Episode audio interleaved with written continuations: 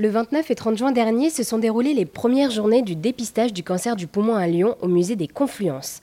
Organisées par le professeur Sébastien Courreau, chef de service de pneumologie des Hospices civils de Lyon, ces journées ont pour vocation à faire avancer la recherche sur le cancer du poumon. Pour rappel, le cancer du poumon est la première cause de décès par cancer en France et dans le monde. Et pour parler de ces journées de dépistage de ce cancer, je suis donc avec le professeur Sébastien Courreau. Bonjour professeur. Bonjour. Alors merci d'être avec nous aujourd'hui sur RZN Radio. Vous êtes donc professeur, chef de service de pneumologie des Hospices civils de Lyon. Et durant ces deux journées, de nombreuses conférences vont être organisées. Nous allons en reparler. Mais pour commencer, pourquoi est-ce qu'il était important d'organiser une journée de dépistage du cancer du poumon ici à Lyon? Eh bien, essentiellement pour en parler. En fait, c'est vraiment l'objectif. L'objectif, c'est ça, c'est un peu mettre finalement l'accent sur le dépistage du cancer du poumon. On a besoin aujourd'hui d'en parler, on a besoin de communiquer autour, on a besoin de créer une communauté. En fait, comme c'est une thématique qui est en train d'émerger progressivement, on a besoin de créer une communauté, une communauté qui se retrouve, une communauté qui se connaît, qui réfléchit ensemble et qui essaye d'avancer ensemble. Donc là, je dirais la, première chose, c'est finalement ce qu'on est en train de faire, c'est de parler de cancer du poumon et parler du dépistage du cancer du poumon. Et alors, où en est la recherche aujourd'hui autour de ce cancer du poumon? Alors, la recherche sur le cancer du poumon, elle est très dense, très avancée. Il y a eu énormément de progrès hein, sur ces dernières années sur le cancer du poumon. Vous savez que ça reste encore malheureusement bien souvent un cancer dramatique.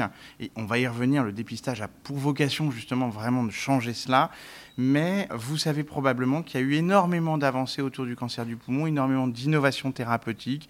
Vous avez peut-être entendu parler des thérapies ciblées, notamment récemment euh, avec le Congrès américain de cancérologie, mais il y a aussi les immunothérapies. Donc on a des traitements maintenant de, de plus en plus efficaces, qu'on positionne également de plus en plus efficacement, et petit à petit, on est en train de vaincre un peu... Euh, peut-être encore un peu trop doucement encore aujourd'hui, mais malgré tout, euh, de manière assez certaine, on est en train de vaincre un peu le caractère inéluctable du cancer du poumon et effectivement de diminuer la mortalité de ce cancer. Et alors là aussi, pour celles et ceux qui ne savent pas très bien ce qu'est le cancer du poumon, qui sont les personnes touchées principalement par ce cancer? Alors, la plupart du temps, les gens qui ont un cancer du poumon sont souvent des gens fumé. 80% des cas, c'est pas exclusif, mais faut retenir que c'est quand même des gens fumé, fumer du tabac, fumer éventuellement du cannabis également, ça c'est un facteur qui est en train d'émerger. Et donc, ces gens fumé, en fait, le tabac est un des plus puissants cancérogènes que l'on connaît, et donc c'est le premier facteur de risque de cancer du poumon. Mais ça serait beaucoup trop simple euh, de euh, tout résumer au tabac, et surtout, il faut pas culpabiliser les patients qui fument ou qui ont fumé et qui ont un cancer du poumon Parce que ça, c'est un truc auquel euh, régulièrement, en fait, les, patients nous, sollicitent là-dessus. Il ne faut pas les culpabiliser. À tabagisme égal, hein, deux personnes n'auront pas forcément de cancer du poumon. Donc, il n'y a pas que ça qui rentre en ligne de compte. Il y a d'autres facteurs de risque. Alors, dans les autres facteurs de risque, les cancers professionnels, d'origine professionnelle, on pense souvent à l'amiante, mais il y a aussi la silice, il y a d'autres, agents euh, cancérogènes. Vous allez retrouver également le radon environnemental, qui est un gaz rare que l'on va retrouver partout autour de nous. On en respire très probablement en ce moment même, mais qui est un facteur de risque environnemental bien connu la pollution atmosphérique, hein, qui est un facteur de risque bien documenté de cancer du poumon. Et puis le tabagisme passif, j'ai parlé du tabac tout à l'heure, mais il ne faut pas oublier voilà, le, tabagisme passif. Il y a énormément d'autres facteurs. On peut citer aussi qu'il y a probablement, non pas le gène du cancer du poumon, hein, ça, ça n'existe pas, mais probablement une association de gènes ou une association de polymorphismes, on appelle ça, ces petites variations par rapport à la normale, qui permettent effectivement d'identifier des familles ou des individus qui éventuellement ont un risque endogène plus important.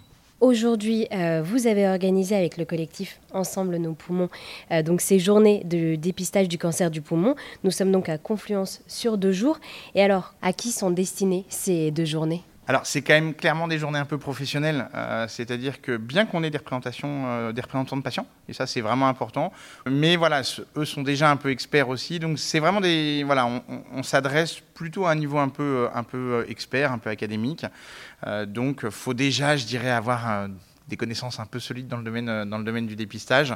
C'est pas un événement grand public. Alors peut-être que dans l'avenir, hein, on pourra euh, si l'événement se, prolonge, s'institue, ça peut être une idée d'en profiter pour faire une conférence grand public à un moment. Euh, je pense que le grand public, euh, c'est une thématique qui l'intéresse évidemment parce qu'à partir du moment où c'est vraiment une, une, action de santé publique qui se fait en population générale, légitimement le grand public est intéressé. Et alors du coup, si j'ai bien compris également, ces deux journées sont segmentées en plusieurs thèmes, c'est ça? Oui, alors ça, on essaie de faire un peu. Euh, l'idée, voilà, c'était d'avoir des thèmes, d'avoir des thématiques. Donc, on a plusieurs sessions. On a une session euh, euh, sur l'imagerie, naturellement, avec donc les, les, innovations en imagerie. On a une session qui est plutôt sur ce qu'on appelle les biomarqueurs et l'éligibilité. Hein. donc, ça, c'est une vraie question. Est-ce qu'on va pouvoir mieux caractériser la population éligible? Donc, ça, c'est une vraie, une vraie question qu'on se pose tous. On a une session sur les actualités. On a une session sur les essais en cours. On aura quelques infos, on va dire, originales et croustillantes sur euh, les essais en cours, notamment des collègues de Marseille, des collègues de Nice également, qui vont venir euh, nous faire, euh, nous faire des topos pour nous montrer un peu comment eux avancent aussi localement. Et puis, ce matin, on a une session un peu plus généraliste où on va parler d'aspects médico-économiques. Ça, c'est vraiment des éléments qui sont assez intéressants c'est assez spécialisé, donc euh, c'est important d'avoir des spécialistes qui nous expliquent un peu comment ça se construit, comment ça se réfléchit. On travaillera également sur la place du médecin généraliste euh, dans ce dépistage et puis sur l'état des lieux des politiques de santé publique en France et en Europe. Donc deux journées bien chargées. Ouais, on va pas s'embêter, euh, on va pas s'embêter, des journées bien chargées, bien denses, avec des gens qui viennent un peu partout. mais en même temps, on a aussi volontairement ménagé des temps de pause pour pouvoir vraiment avoir le temps, encore une fois, de, de collaborer, de travailler d'échanger et de construire des choses ensemble.